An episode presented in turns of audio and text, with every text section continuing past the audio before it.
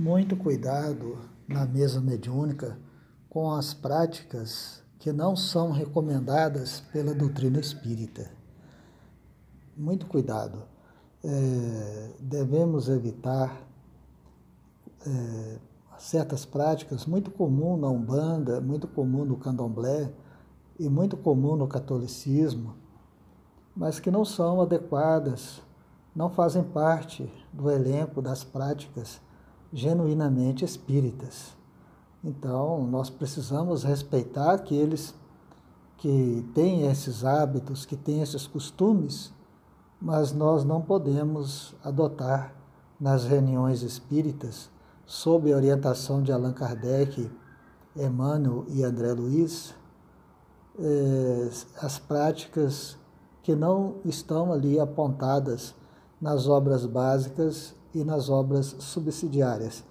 Precisamos sim respeitar as práticas de outras religiões, de outros credos, mas não podemos é, impor a eles as nossas práticas. Precisamos respeitar o livre-arbítrio deles, mas também precisamos é, exigir o respeito às nossas convicções, às no, aos nossos conhecimentos.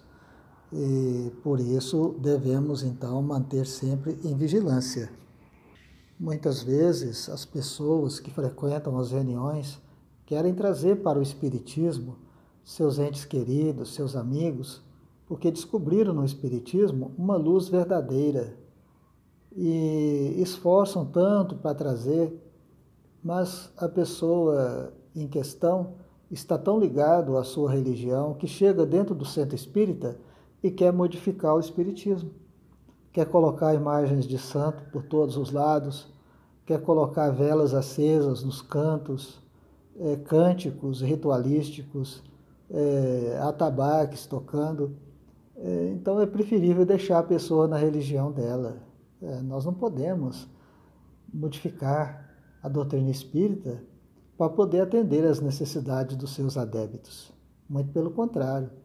Seus adeptos é que precisam se esforçar para viver a doutrina espírita, para adequar a sua vida segundo as orientações de Jesus, de Allan Kardec, Emmanuel e André Luiz.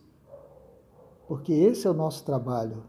Muitos sofrem perturbações, obsessões, devido a uma vida, a um estilo de vida voltado para os vícios, voltado para o ritualismo, voltado para a magia negra, voltado para as ambições desmedidas, e a doutrina espírita, na sua pureza e simplicidade, está aí justamente para corrigir esse psiquismo tortuoso daqueles irmãos que inadvertidamente, é, por falta de conhecimento ou por falta de cautela, se enredaram nesses abismos, gerando assim sofrimento para ele ou para ela e para aqueles que convivem com ele ou ela. E tem muitas pessoas, principalmente muitos médios, que desejam saber nomes, o nome do seu anjo de guarda. Tivemos conosco uma boa médium, um excelente médium, que era morria de vontade de saber qual que é o nome do seu mentor espiritual, qual que é o nome de seu guia espiritual. Essa pessoa é oriunda é, de um outro estado, onde o candomblé, a umbanda tem ali as raízes muito fortes. E como é natural da prática desses ambientes, né, saber o nome do seu mentor, ou como dizia ela, o nome do seu guia. Isso é de menos importância os nomes predominam apenas numa reencarnação. Nós já tivemos milhares de reencarnações, né? então não podemos dizer qual nome que você deseja saber. Tive vários nomes, em cada reencarnação um nome diferente. Então o nome não importa, o que importa é o conteúdo, não é a aparência do livro, que, que importa. O que importa são as ideias que estão no livro. Essas é que têm valor. Então, hum, evitemos de ficar indagando o nome dos espíritos. Alguns se identificam para nós, fazem questão disso.